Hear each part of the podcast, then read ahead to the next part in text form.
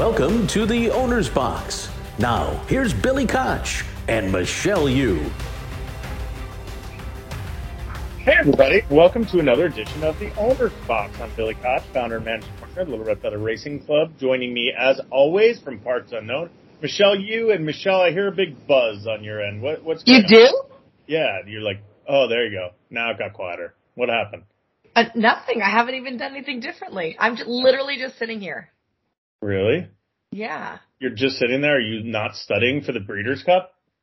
Oh my god. Okay, so I did a show with Pete already about like Breeders' Cup long shots. Yeah. Um, but we had to use like uh the the Euro, Europe the European like whatever they decided prices should be. Okay. Who, who Um, your, and I'm just like they have horses on there that aren't even running. Oh yeah, that's bad.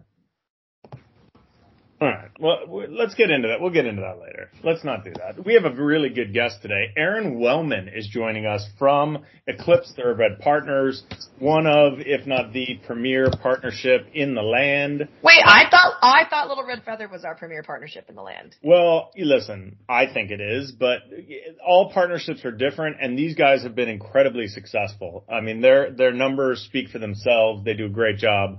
Um, I have nothing but praise for Eclipse and, uh, you know, I can't toot my own horn, you know, right? I can. Toot toot. well, listen, um, each, each partnership is, is branded differently and I want to talk to Aron about that. I think it's going to be really interesting. We've never had him on the show before.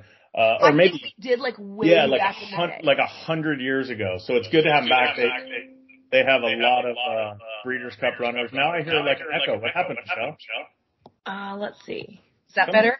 Yeah. So what happened was my microphone was coming out like as my speaker, so it was really hard to hear, and now I've changed it. Oh, fantastic. Well, we're going to give you Aron a call right after three things of note. Michelle, what do we have today? So the first thing of note is that it is pre-entries for Breeders' Cup coming up this week. Now we're recording this on Tuesday. Pre-entries are due on Wednesday. No, stop, stop. No? Pre-entries were due yesterday. Pre-entries Oh, will come out on Wednesday. Sorry, they are the, the committee. The committee is deep in thought right now. Right as we're talking, the committee is deep in thought. people ask me like, "Do you get like a preview? Can you tell us who's in?" And I'm like, "No, no." We don't get shit. Believe No. me, I've been I've been working the angles. I'm trying to get Beer Can Man into the turf sprint. Yeah, did you you uh, sent Dora a basket of flowers, right? I did. No, yeah, a, basket of flowers, and it had a hundred thousand dollars in it. Lin- Linda Rice, Linda Rice style. With all due respect, Linda, I love you. Um, Funny. Uh, no, it. Uh, we did not do that, uh, and I have this weird, sickening feeling he's going to end up on the also eligible list. Yeah, so but he's on the also he'll be number one, and there's a good chance you get him. maybe, maybe we'll see. All right, so that yeah, it, pre-entries are announced on Wednesday, and then next Monday is the draw, I believe. What day is that? I think it's Monday. I think. Yeah, it's a help. Uh, it's the thirtieth, right? Yeah. Yeah. Yeah, I think you're right. So anyway, um, but it, it'll all start to shake itself out. We have some good Breeders' Cup news. Um, um, i- i- unless you're running in the turf, uh, that race just got incredibly tough. Mostahdaf is coming. Uh, the horse that Frankie rode the other day that won the championship stakes. Um, what's King his name? Steel. The King of Steel is coming. Auguste Rodin is coming. Those three are going to take a lot of action and they're going to take a lot of beating in that race. Ooh, that's going to be tough. It's gonna be fun. It's going to be really fun to see those kind of horses here. So that was number one. What's number two, Michelle? So number two is uh, last week we kind of alluded to the fact that Pletcher's Breeders' Cup workers had worked and Forte was not among them. And literally like three hours after our podcast got Yeah. posted, they announced that he was I, retired. I think, didn't I say like he's not running? Didn't I yeah, say that? yeah. Yes, but we, but we did. I don't think we expected him to be instantly retired either. He, he gone. He's re- off to the shed. Good to see you, Forte. Um, Fifty grand, fifty grand to breed to Seems him. like a lot. Seems like a lot. Look, I get he is a f- four-time Grade One winner.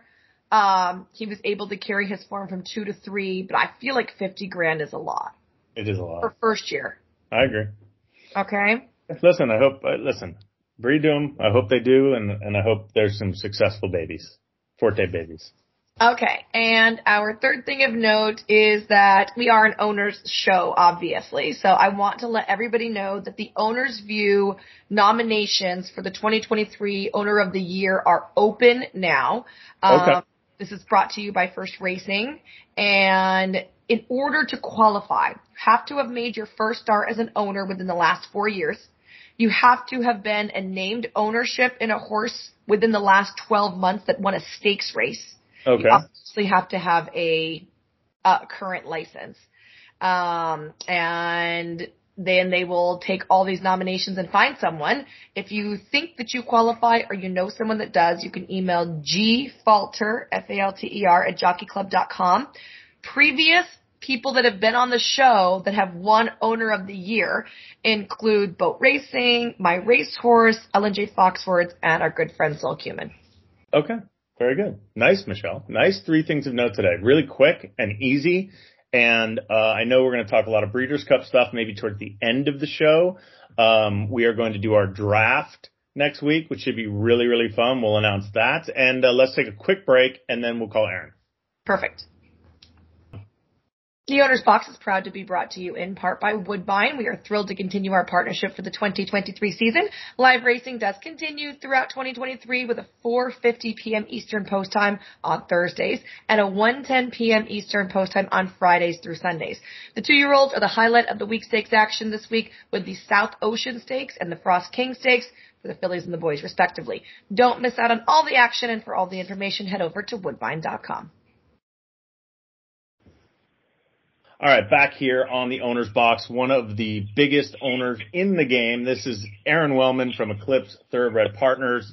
Uh, I was just singing your praises off the air, Aron. Welcome to the show again. One of our very few, few time, two-time guests. It's an honor and a privilege, Billy. You know, I think you were on some, like probably five years ago, and truthfully, I can't even believe we're still doing this show. Can you, Michelle? No, not at all. Billy likes to say that we've been doing it for 10 years and we only have 10 listeners, but our numbers belie that. They do. It's, it's become, I, I'm sure Aron, you're a huge fan, right?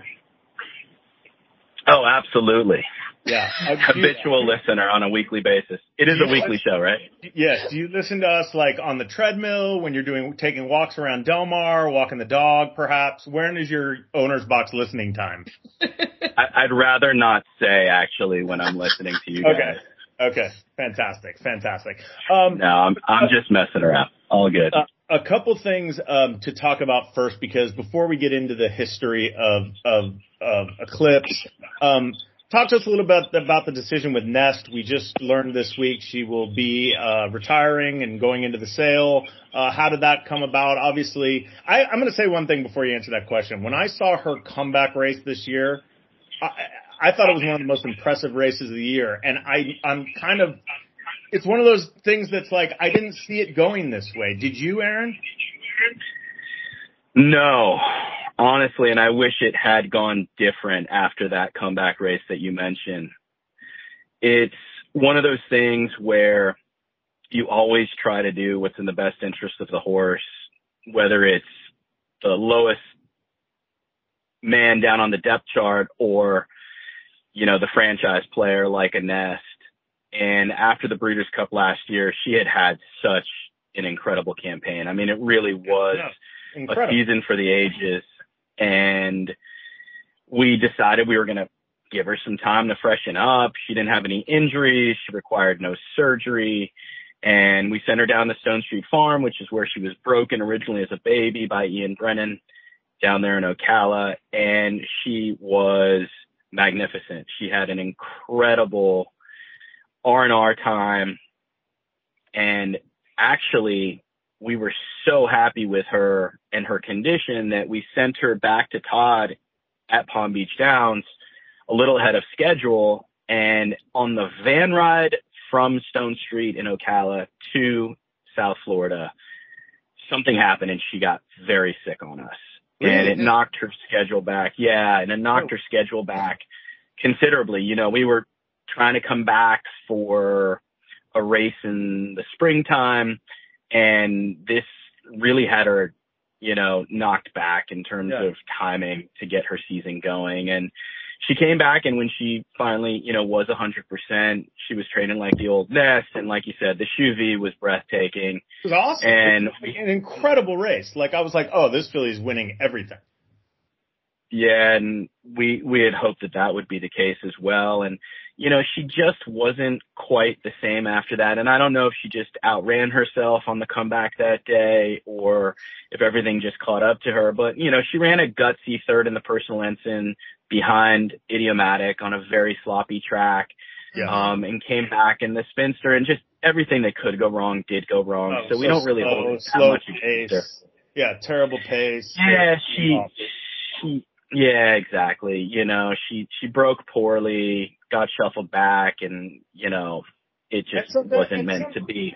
And you know this filly. I mean, you've had this filly the whole, you know, her whole career, and you know her so well. And like you said, sometimes it's time, and why not do it now? So we listen. I I was just more saying that I was a big fan, um, and, and it was just I'm sure. Listen, if it was disappointing for myself and Michelle and all of her fans, I can understand how disappointing it was for you. But the good news is she's probably going to make it a million, uh, uh, uh, an amazing uh, brood mare, and she's going to go to a great home. As I read something today that what, what did I read? She's a uh, a collector's item, right? No doubt about it. And look, coming off those two subpar performances, it would have just been really hard to justify sending her out to California. Even if she was telling us she's booming and wants to do it, we just have this feeling in the back of our minds and in the bottom of our hearts that maybe she's not quite where we need her to be to compete in a championship race like that. So the plan all along was to send her to the Night of the Stars. And of course, you know, with her resume, her pedigree, her looks, I mean, she is the complete package. I don't know that we've seen a mare come to the commercial market with her credentials since maybe Havre de Grace. Um, you know, there's, there's obviously been a couple others, uh, that, that have gone through the auction ring that, that are similar, but in recent years, I'm not sure that any quite match up. So it's one of those things where it's extremely emotional to consider parting ways with a filly that's meant so much to the Eclipse brand, to our families, to the respective families of our partners, the Repole family. Mike House is a partner on this filly with us. So it's a really difficult emotional process to go through. But at the end of the day, uh, economically speaking, when these windfall events come your way, you've got to be prudent about it. And like you said, Billy, no matter who lands her come November 7th, we know that it's going to be an upper echelon individual or breeding operation that's going to get their hands on her and she's going to be treated like the queen she is. Yeah, she she might be. Michelle and I are talking about putting a group together to to try to buy her, and we might stand bring her out to California, but that's probably not going to happen. We'll be the Hey, underbid. no, but I, I have a serious question because this is important because uh, obviously I run a partnership. We've had some very nice mares. Do you have partners that say to you at this point, like, hey, can't we just do it ourselves? Can't we keep her? I mean, Repole has mares, Mike House has mares. Do you get that question, Aron? And, how, and what is your general response? The simple answer to that question is yes.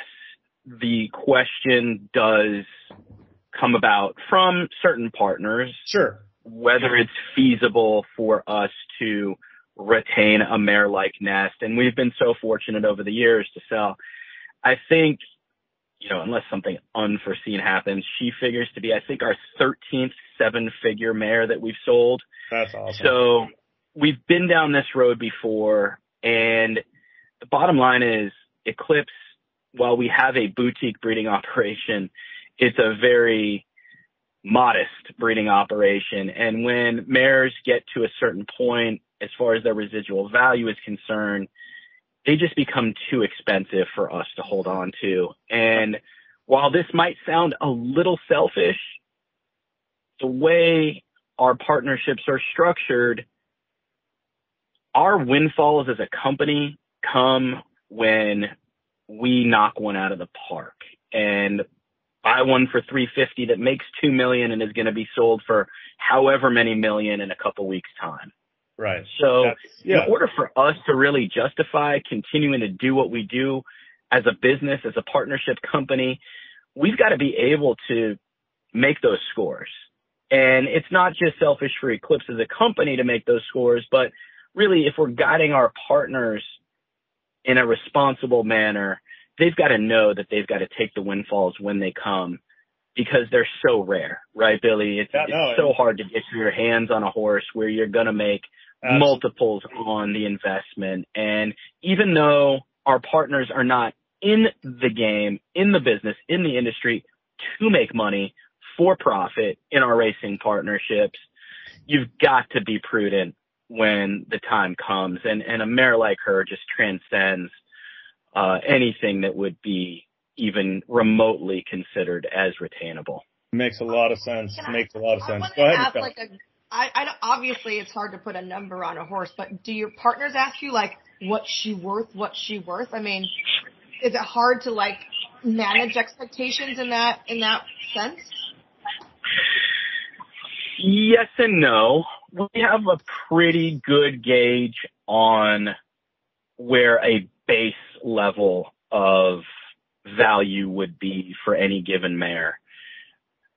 This filly happens to yeah. sort of buck that uh, knowledge to a certain degree because I think that there's a base with which we would not part with her, but where her ceiling might be is Yeah. unknown.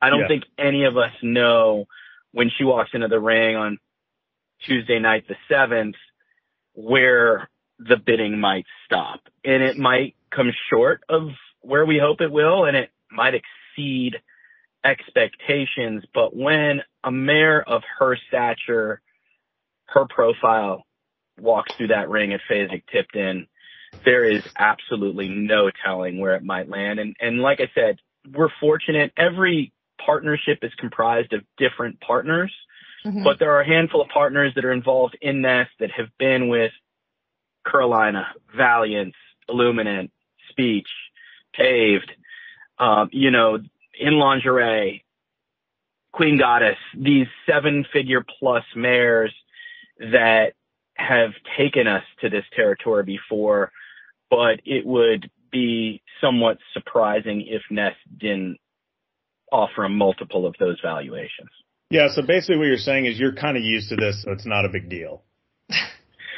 Well, we we're lucky. So- it, it is a big deal. It is absolutely a huge deal. Don't get me wrong. I'm not downplaying it. I'm just saying like we're lucky to be in a position where we can answer this question for our partners because we have been there. We haven't been there where I think this Philly's going to take us, but we've been there. I was teasing you. Michelle, I know you have a question. Go ahead.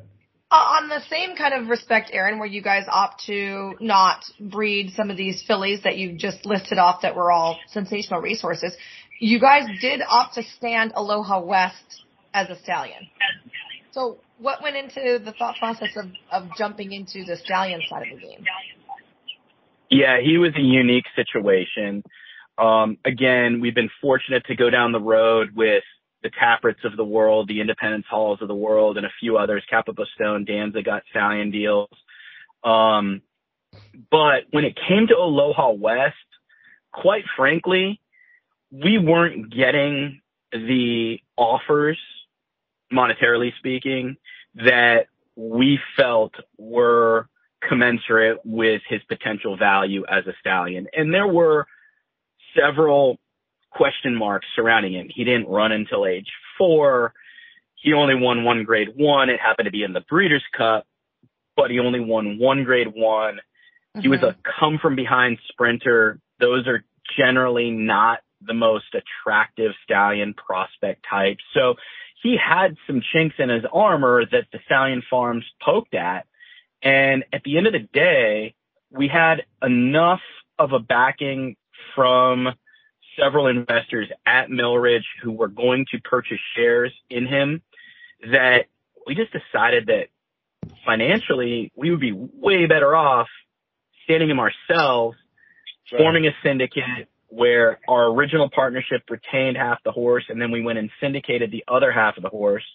Obviously we generated a lot of revenue from those shares that were sold And then we'll also generate revenue from his continual stud fees that will hopefully uh, be a consistent form of uh, revenue generation. So it was just a matter of circumstance and you've got to be creative. You've got to be innovative and you've got to have some guts in this game to get where you want to be. And at the end of the day, it's up to Aloha West. We got like 80 some odd mares to him, which is a solid number. We would have liked to have gotten up in that 100 range, but we got a good number. But at the end of the day, it's up to these stallions to prove themselves. They either talk the talk and walk the walk or they don't. And he's going to have an opportunity to do that. And it just added up that that's where we landed. I will have to say I, I saw him at Mill Ridge. I keep my yearlings at Mill Ridge, and uh, I was he, they pointed him out to me and got to go see him, and he looks tremendous out there.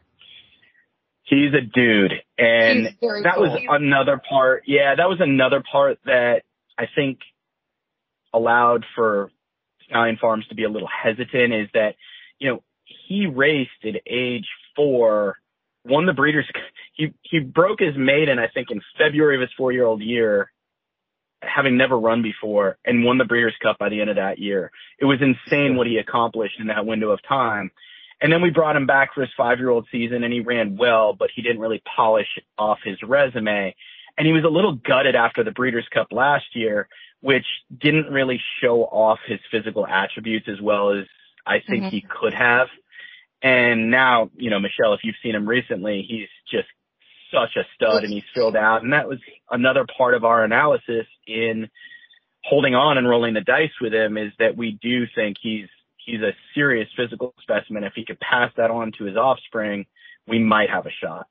It's funny because if he had done the same thing at two and started at two and won the Breeders' Cup and was just okay at three, no one would have a problem nor, nor would Eclipse have ever owned him. So that that is a blessing and a curse. But you're absolutely right. You know, the market is very very particular about what is fashionable and what is not. And breaking your maiden as a late running sprinter at age four isn't exactly uh, fashionable, but he's going to have to prove it himself. And if he does, he'll have a job for many years to come and he'll be a great ATM machine for our partnership. And if he doesn't, you know, we gave it our best shot. Yeah, that's all you can do. Aron Wellman joining us here on the owner's box. Aron, I want to shift gears. You mentioned Aloha West and his Breeders' Cup triumph. You have a, a stacked lineup for the Breeders' Cup coming up at Santa Anita next week. I called actually on this podcast last week, the day that Eclipse had when you won both of the two year old grade ones at uh, Keeneland as one of the I think it's actually underrated how hard that ha- is to do. It's never happened.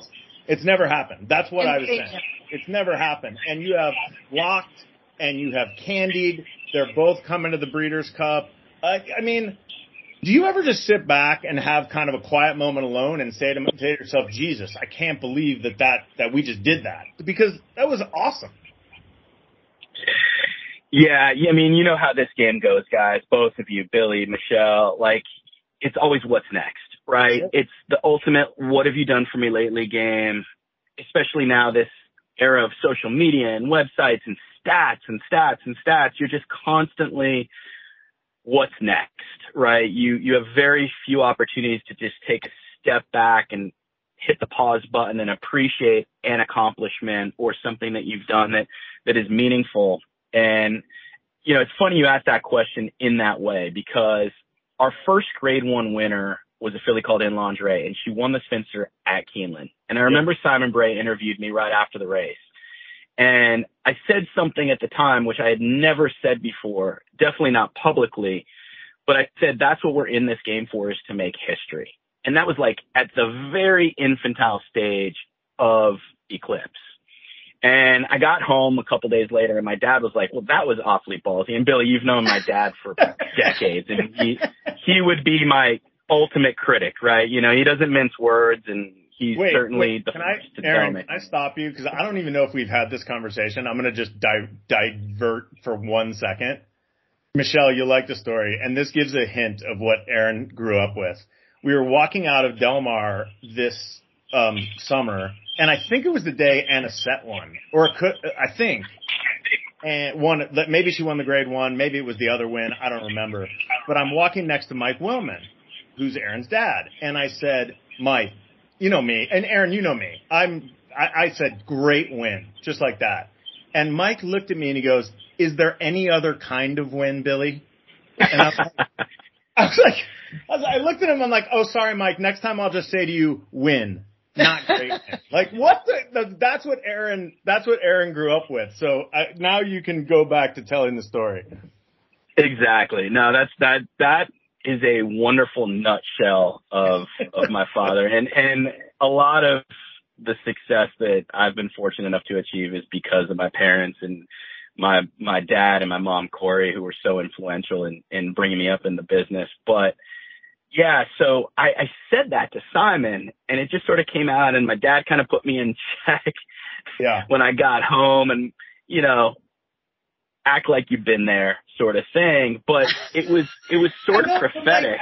But like, but like you did sometimes like but wait, in this wait, game especially you have to have you have to have that kind of confidence. You have to have that belief in yourself and what you're doing in order to get to those places, right? Well, you you just you just used the word Yeah. exactly, Michelle. Yeah. Billy, you just used the word belief. Well, along the same timeline when In Lingerie won this first grade one at Keeneland for us and I had said that's what Eclipse was formed to do is to make history. We also came up with this moniker believe big because with all respect to thinking big, dreaming big, I tend to think that if you're going to actually execute, you've got to believe in it. And that's sort of the culture that we've tried to create with our partners. But getting back to your question about Candied and then Locke doubling up on the grade ones, you know, it was brought to my attention that we were the first owners in history to, to win those two races in the same year at Keeneland. And it brought me back to that moment when I said that to Simon after in lingerie That's won our first grade one. And I was thinking to myself, damn, like that's a moment that you got to just take a step back and, and appreciate because it's so hard to do. I mean, look, I'm not saying that we're a small stable by any stretch of the imagination, but we really only buy 15 to 20 yearlings a year. And to see two of them within a 24 hour period win the two most prestigious and important grade ones for two year olds at Keeneland, which is hmm. the horse capital of the horse capital of the world, right? To have that happen is very special and it's a tribute to our partners who put their faith into the Eclipse program. And it's just really gratifying for us to see our partners have those experiences.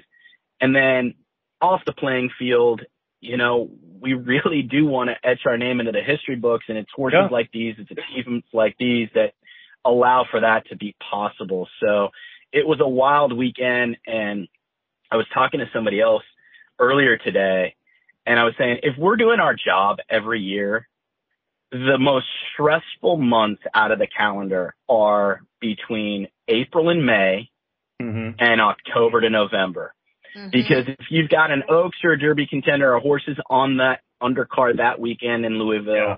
or Yeah. you've got Breeders' Cup hopefuls, you're just holding your breath from that prep race Yeah. that full month up until, you know, the next, uh, big dance, right? So it's been hectic and, you know, after locked one, it's been two and a half weeks of, you know, attention from Stallion Farms on him, which is a great diversion. It's a great distraction for me.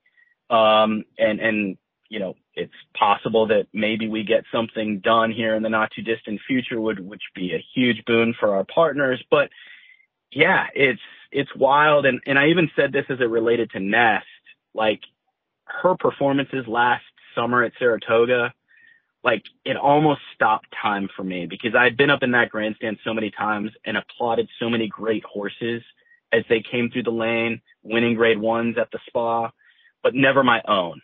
Yeah. And the way she dominated that summer, I could just sit back, stand up, applaud her as a fan, not even as her owner or associated with her, but just as an appreciation of a superior equine athlete. And, you know, you're right. You gotta just take a deep breath on occasion, sit back and enjoy it because Yep. these moments are so fleeting and they're so hard to come by. Aron, I want to ask a personal question. Um, you've been in this game a long time. I've watched you grow up in this game. Um, I remember your first partnership and, and now obviously with Eclipse and all the success that you had, that you've had. How have you changed personally? How, what, what would you say from the time when you started to now? How is Aron Wellman different? Oh man, I'd like to think that not much has changed, honestly. I, I'd like to think I'm still that kid that loves to go to the track in the morning and bet on horses and handicap and win races. Um, so I hope, I mean, I, I would hope that somebody that's known me, you know, for a long time from the beginning would say the same. It's, it's hard to sort of look at yourself introspectively that way. Um, I'd like to think that I've just grown a greater appreciation for the horses, for the horsemen and women, and for the game itself because you realize when it becomes your livelihood as opposed to your passion that you can just be a fan or a gambler, right? You're a third party spectator, right? Now it puts food on the table for your wife and your children and the dynamic changes so intensely in a very short amount of time. So I'd like to think that as I've become a professional in the industry, both of my children have been born during that window of time and I recognize how important it is to derive a livelihood and provide a quality of life for your children, for your wife, for your family you just gain a greater appreciation for the sport as a whole and all of the players in it. Um, I don't know if that answers your question no, directly, I but I, I, I mean, I mean, you knew me from a from a young kid and playing sports, and and Billy and I. Speaking of the record books, Billy and I share some records in the Beverly Hills High School what? baseball uh record books. You know, but what is uh, my record? I don't know if they still stand, honestly, because you and I are both so ancient at this point. But I know what you're. You're. What year did you graduate? Graduate Beverly, Billy. Graduated uh, high school in '87. Okay, so you're eight years older than me. I graduated Beverly in '95, and I know for a fact that when I was playing baseball at Beverly, I tied your all-time runs scored record. That's awesome. Oh, I love that. Yeah. I love you guys that. Are, I can't believe that Billy held a record for that long. You know, Michelle, that's just that. You know, you, the fact that you don't know that I was actually a good baseball player back in the day. I know you say that I can't move at all right now, but Aron will tell you that back then I was pretty dang good.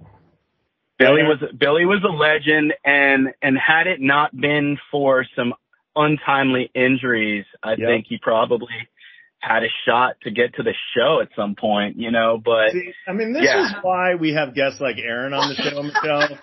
Just because I, every once in a while, and Aron will tell you, I think I've changed because my ego is gone now. It's just left Oh every, gosh. every inch of my body, and Aron's bringing it back for me. So I appreciate that. no, that's good. But but you knew me from a young age, and and we were both athletes in the same region and played D1 sports, you know, in college. And I've always been like a really intense personality, a fierce competitor. Like I like winning more than I like money. And I think that shows in our stable. You know, we just like to win and win big races. And I think that's been in me from birth. And I don't Yeah. think that's changed. like and to- I, I yes, certainly I hope would it like doesn't. to- I, I would like to see you smile more. I would like to see. I think Michelle would agree. And you just said it. You're very intense, but like, I think, and Michelle, I know you have a question. I'm going to get to you in one second. We've had other um, partnerships on the show. I mean, we've had Aaron, we've had everybody, big ones, small ones, doesn't matter. And I think, I think all of the partnerships, and correct me if I'm wrong here, if you think I'm wrong, but I think they kind of take the shape of the managing partner. And I think you are intense, you're serious, you want to win, you, you value that. And I think that's really important. Is that the Eclipse brand? I would, I think, and I don't think that's a bad thing. I think it's a successful thing, and I'm, I'm giving you credit for it. Yeah, no, I, I appreciate that, Billy. I mean, I think that every partnership that's out there brings different attributes to the table, right? Yeah, and I agree. It's a unique business because you're right. The partners sort of take the shape of their leader, so to speak, and and we saw it, you know, with Cot Campbell from the from the outset. I don't know that anybody will ever be able to fill his shoes or be the No. character that Cot was. You're right. Um, and you know now the space is so busy, it's so crowded, and there's so many different personalities that do what we do. But you know your partners at Little Red Feather certainly are attracted to you and Gary for a particular reason, and, yeah, I, and I can't figure. Hold on, I can't we're not figure it really out. attracted to Gary. Yeah, I can't. I know we can't figure it out, Aron. We're still trying to. We have meetings about it. I bring Michelle in to help us, so we don't know why. It's Yeah, I mean neither neither do I. Neither do I. But everybody No, and I'm not saying about you, I'm saying about me. I wasn't I wasn't saying no, I don't get it. I, no. I, I I'm, kind I'm, of understand. Look, you guys awesome. bring a different vibe to the partnership space than than we do. You know, we're just we're just made differently, but there's there's a place for everybody, and the people that Mhm. enjoy the uh the the amenities and the experience that you and Gary bring to the table are LRF partners Yeah. and the people that enjoy whatever it is that Eclipse represents, they're Eclipse partners. And and that's not to say that there isn't some overlap. I mean, I There think is we all overlap. know that there, yeah, Yeah, exactly. for So sure. Oh. Sometimes guys, you know, want a blend of both. You know, Yeah. if they want to go out on the veranda and have a good time, that's that's their LRF day. And if they want to, you know, hang out in the box seat area and do their thing with us, they can do that. So it's they're to each their own. And look, I think you'd agree with this statement. We need we need every single stakeholder in the game hmm to be treated well, treated honestly. And as long as that's the case, I don't care where any of these people land in terms of the partnership space. We just need them invested in the game and, and hopefully for a long time, you know, Couldn't- we can couldn't have cultivate said it- relationships. Couldn't have these said it better myself. Michelle, I know you have a question. And we, by the way, I'm Michelle, we've spoken right to Aron now. for a I'm like- half. I told Aron 10, 15 Yeah, minutes and we've like spoken to him for hour half hour. girl math for sure. That's on me. It's, yeah, I'm just for, for both. So my, No, it's good. Michelle, I ask can, one more I question. honestly, I have 25 more questions No, that like I more. could keep you on the show for One like more. as long as you Fire, talk to me. fire away, fire Go away, ahead. Michelle. I'm actually, I'm actually watching my daughter ride right now at her barn, which is sort of my little reprieve. So I'm away from the computer. I'm not taking any other calls or answering any other texts. There I'm you all go. yours. Yeah, I'm, there I'm in you a very. All right, Michelle, Now go I want to know what kind of uh, riding does your daughter do? She's a jumper. Yeah, she's uh the faster she can go, the higher she can jump, the happier she is. So she's a little daredevil. Our Awesome. agreement is she's just not allowed to get on that racetrack. Be careful. It's, it's a uh, very, very slippery slope, Aron. That's a smart one. It Aron. is, and as you might imagine, knowing the fact that I'm pretty vertically challenged, as is my wife, she's a little peanut. So a jockey is not out of the equation in terms of her Aron, I'm gonna I'm gonna help you out right here. Are you ready? Introduce Bring her it. to polo. Oh, that's dangerous too, Michelle. Uh, no, P- it, polo. Honestly, Oh, I. I did three day eventing. I showed Poor guy. Arabians. I did all this stuff. And when I started polo, I was like, where has this been my whole life? It satisfied every equine urge that you have. All right, Michelle. Really? Ask that a Very question. That's terrible. Get her into polo. Okay, uh, I want to know how many horses is Eclipse up to right now. That's a really good question. Um, including our breeding stock, which you know we've we've formed partnerships to support Aloha West, so we got a bunch of broodmares and babies on the ground and stuff like that. Um, we're in the 150 range right now. Oh my Wow. goodness. Crazy. That, Hey, okay. Michelle. Michelle, I know you have Well, three. this my turn to talk. All right, go ahead. Go ahead. Go ahead. Go ahead. Now, what do you have to say? Go ahead. No, I, you know, he mentioned something and I actually listen to when people answer the question. So I do follow ups on that rather than just write down like why Eclipse has baby blue and black as their colors. You know what I mean, Michelle? Mm-hmm. Um, so Aron, and you, you mentioned partnerships. I think one of the interesting trends that, I- and I, I don't know if you've started it, but I see West Point do it more, you guys do it more, is get in these bigger horses with guys like Mike Repole and others. That didn't always used to be the case. What changed? Yeah, it's a, it's a really good question. So I think the entire landscape of horse ownership changed when the bottom dropped out of the economy in 08, 09. I know that's going back a ways and it's like 15 years or so ago, but if you recall, when the economy fell to pieces with the subprime mortgage crisis, everybody was kind of caught with their pants down. People were over leveraged financially. And in our industry specifically, I think people realized that they have got to trim the fat. You cannot be involved in volume. And in turn, what it created was a situation where people were focusing more on quality over quantity. And the purse structure is such, you know, I mean, we all know it costs just as much to maintain a $5,000 horse as it does a $500,000 horse. Sure. So people began to focus on the quality and trying to play at the upper echelon of the sport because that's what could potentially make financial sense. And on top of it, people want to be competing on the big days, in the big races, at the big venues. So there's become this whole movement towards it. And now you see titans of industry, you know, WinStar, yeah. Coolmore, Stone Street, the who's who of the industry, Mike Repole, Vinnie Viola, SF, Madaket, Starlight. It's just incredible to see individuals and operations that you never in a million years would have thought 10 years ago would be partnered with one person, let alone several on any given horse. And now you've got these conglomerates that are forming partnerships together putting together huge amounts of capital to buy specific types of horses.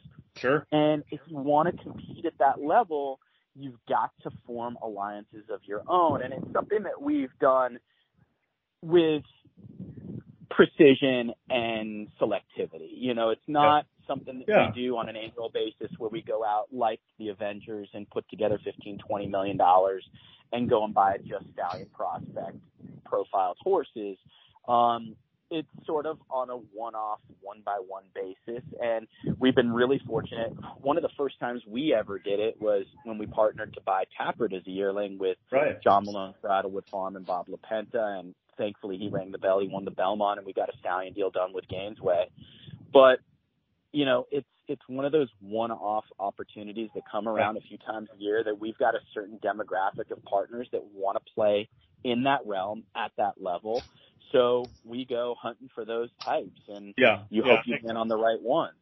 No, you know, it makes sense. And I'm going to turn it over to Michelle for one, in one second, but I want to say, and you'll understand this because you were in it way back in the day, but, and you said 10 years ago, when we first started, people laughed at partnerships.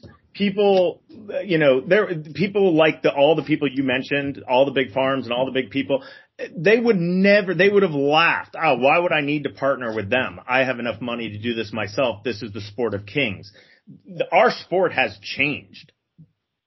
Big time. You know, partnerships are the rule now, not the exception right? Exactly. You, exactly. You look at the program at any racetrack across the country on any given day, and the sole owner or sole proprietor is very rare. Now you see multiple owners, whether they're formal partnerships like Little Red Feather or Eclipse, or individuals that are banding together to own horses together.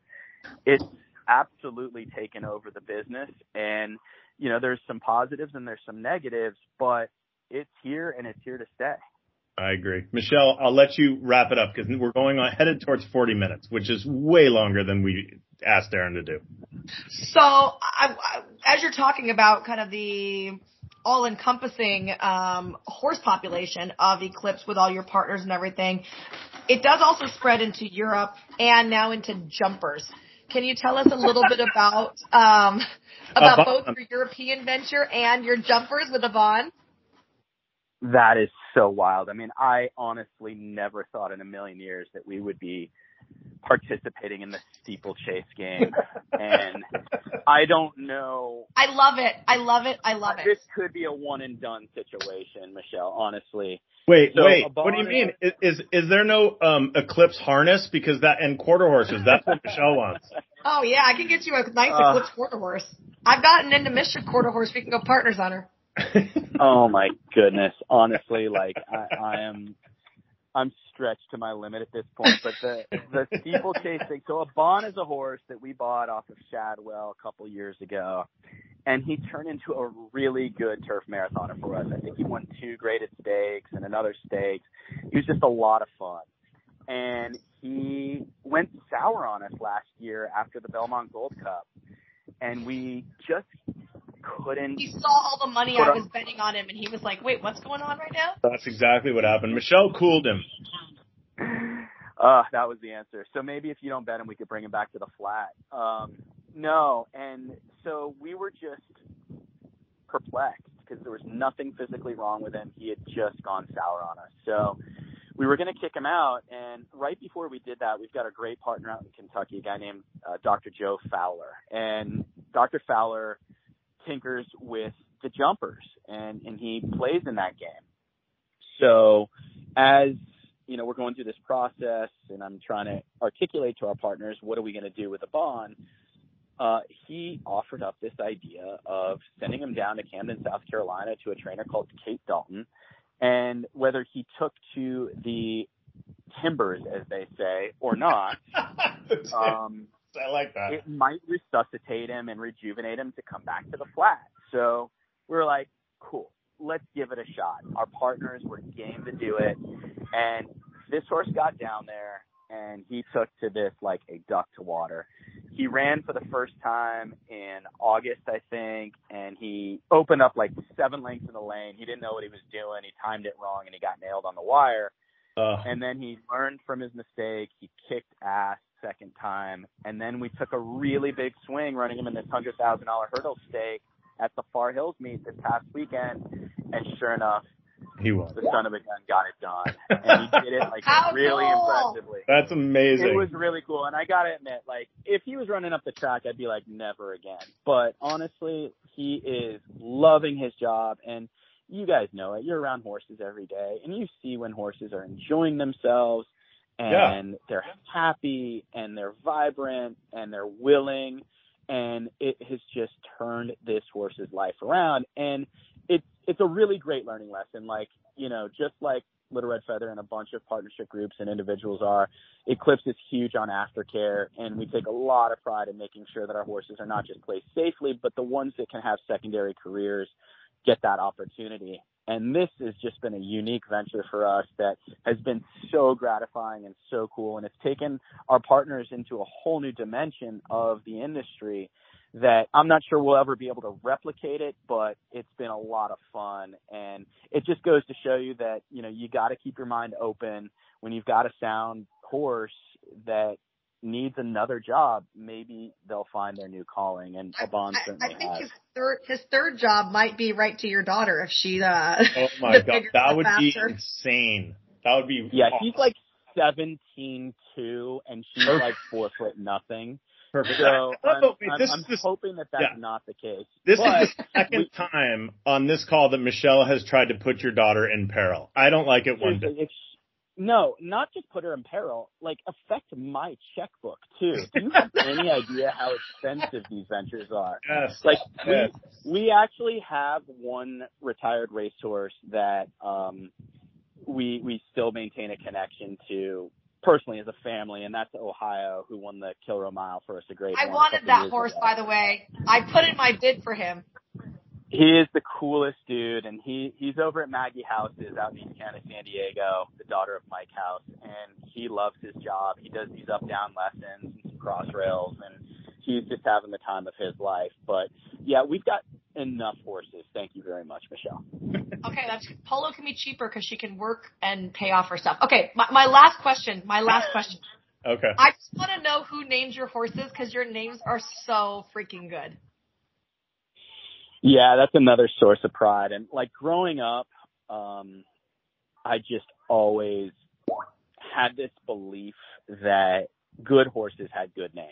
Yeah. And I thought Same. that Claiborne Farm, like, was the pinnacle of naming horses. They were so clever. Yep. with these one word names that were Mhm. just a very intelligent play on the top side and bottom side of the pedigree. So I had always admired that. And whenever I had told myself I had the opportunity to name my own horses or horse or horses, uh, that's what I was going to try to emulate. So it's become so hard nowadays. I mean, Oh, it seems like every name or word you come up with is taken or there's something close to it. But we, you know, live by the notion that a, a good horse has a good name and we try to be clever and give our partners, you know, some fun doing it. But it, it's, this is not a naming by committee situation. It's pretty much myself, my right hand woman, Kelsey Marshall, who's been with me from day one I and like then of course, you know, our internal team, Brian, Jack, Sean, uh, Andrew, Bill. But it's yeah, this is this is not a democracy when it comes to naming horses for the most part. Um, That's okay. but yeah, I appreciate you you saying that because uh, we we do have fun with it. All right, let's let's leave you with this. We have the Breeders' Cup next week. I know the lineup has the two two year olds, and there's others that I'm sure uh, I'm missing. That maybe you could just. Why don't you run down the the Eclipse Breeders' Cup lineup and just give us like a hey, I think this horse has a real chance, Well, or like, the other horse would be Anisette, and she's not running, right? no, I know she's not running. Yeah. Yeah, you're right. No, we literally just, and I shouldn't say just, it's a huge So you honor have to have two. any horse, but let alone the two. Yeah, we've got the two babies. Yeah. We're bypassing with Nest. We're going Right. to wait hopefully till next year with Anisette and Queen Goddess Queen was Goddess. very tempting to throw in the entry box. Oh, yesterday, but we yeah. did not do so.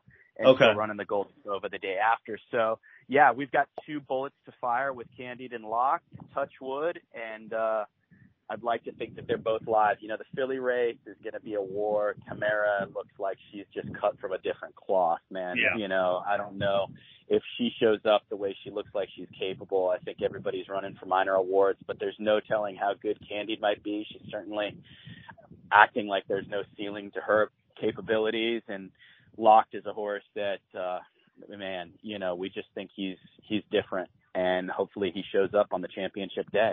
You sound pretty high on him. That's good, Michelle. Let's make, a note of that for our uh, for our draft next week. Eric, uh, what a treat! Really appreciate it. First of all, from me, congratulations to all your success. I'm I'm, I'm proud uh, of everything you've accomplished, and and you put the partnerships in good light um, with everything that you do. So thank you for coming on and spending the time for us to with us today, and good luck next week. Likewise, guys. Appreciate all you do. I know it's a it's a thankless job doing these shows, but any positive exposure we can bring the industry is is good for everybody. So, thank you for doing what you do, and uh, right back at you. Good luck to your stables as well. All right, Thank that's you Aron so Wellman. much, Aron. Later, buddy. Thanks, guys. Bye. All right, Michelle. Well, um, didn't think we were going to talk for 45 minutes, but we did. He was honestly, I have like 20 other things I could have asked him to. We didn't even get into like, so, we didn't even get into like the whole basis of Eclipse. Like, I know, was- but we had talked about that I know, like I know. before. I will know, say like- Aron Wellman is probably one of my favorite people hands down to interview because he is so eloquent and he oh, always Well, has smart. something. He's got, a, he's got a legal background. He's very smart. Yeah, he yeah he is a, a lawyer. Um, but it's it's just really nice to interview people that are informed and capable of expressing without being you know too high on a horse or too low on a horse. Um, I, like you said, he's, he's a little serious, but I think it comes off really well. I I could talk to Aron Wellman all day. I could talk to you all day. I do talk to you all day. oh, Michelle, you're the best. All right, what do we have? By the way, great get. The, a lot of times, just so you guys out here, they're listening, know I don't know who the guest is, and we've done it that way for a long time because. I don't really, this is going to sound odd, but I don't like to do homework. I like to kind of be surprised. I like most of the people we know anyway, so there's plenty of stuff to talk about. And when Michelle told Aron Wellman, I was like, wow, oh my God, okay, let's, let's get Aron back on. That's awesome. So, um, that's how that goes. Anyway, Michelle, what's coming up at Santa Anita this weekend in the pre, pre excuse me, I'm going to say that again, penultimate weekend prior to the Breeders' Cup. So we're gonna have a really fun weekend. So we're gonna do the Spooktoberfest, which is the infield's going on. There's gonna be a pumpkin thing. There are rides and slides and horseback rides and there's going to be a hay maze. There is also, um, I don't know what they're calling it, but basically they're hiding like Halloween type Easter eggs and you have to go find them. Okay. Uh, so that there's like a little thing like that for smaller kids. We're also going to be doing the weenie dog races and costume contest on Sunday, which we know people love the weenie dogs. What happened to the bulldog races? I'm waiting for that. Is that not happening anymore? Bulldogs are just not as sound as the dogs. They, they have breathing issues and it's really hard for them to run in the heat. Um, Right. I, I don't know what's coming. So these are the Wiener Nationals. Is this what this No, is? this is not the Wiener Nationals. That's Oh. that's held in July, but this is a weenie dog race, and we're going to be having heats on the infield, and then we'll have the finals down the track, and it is also a costume contest. So I actually did like a Good Day LA show this morning, and there were like eight weenies there, and they were all dressed up. One of them was Chewbacca. One of them was Oh, Belle from Beauty and the Beast. One of them was a Frappuccino, and her name is Latte. She was super cute. So we'll see that. Also, um, we are curating from Smorgasburg LA pop-up pizza places this weekend, and so they're going to be um, right on the apron. I tried one this morning, and it was called Adam Z Pizza Stop, and it's a guy. He owns a place uh, called Farini, I think it is, in LA, and Okay. they do wood-fired pizzas. He's from Sicily. They were amazing, like right. perfectly thin, crispy crust. He also does like a deep dish uh, Sicilian pizza that has like spicy sausage on it. It's really good also. And exclusively for this, he his friend makes cheese, and so they made black cheese. Ooh. And like it's like this beautiful mozzarella, and I tried it like with my eyes closed. 'cause I wanted to know if it tasted different. Like it tastes just like it. It has no funky taste. It's all natural, like stuff to make it black. It's super super cool. So if you're out there, order a spooky pizza. Spooky pizza. I got it. Spooky pizza. Okay. That's it. That's it. Be fun. All right. Um, next week is our draft, which will be really fun. We are part of the In the Money Media Network. If you are looking for Michelle Yu, at the Michelle Yu, at BKLRF, at Own a Horse is our Twitter handle or our X handle on the X on Twitter. I don't know how to say that. Um, Billy at littleredfeather.com. If you have any horse racing questions or suggestions for the show, feel free to reach out. Michelle, exciting times. Looking forward to Breeders' Cup next week. Is the have you have you felt like a little more hype than we felt because I, I felt like it was a little quiet. No. Well, I think it, look, there's hype in the air because like now if you come on track, we have tents set up and the structures are all built and the merchandise is in. But I think this week when we get all the horses shipping in, it's going to get really exciting. Uh, really hypey. Yeah. Okay, let's do it. Michelle, great talking to you. Great guest. Thanks to Aron Wellman for coming on the show. Eclipse Thoroughbreds uh, always does a great job. And to all of you out there, we appreciate you listening and all the feedback. Thank you very much uh, from the bottom of our hearts. We will do our draft next week. We will do a whole Breeders' Cup recap afterwards uh, the following week, and we'll go from there. Right, Michelle? Absolutely. See you guys. Bye.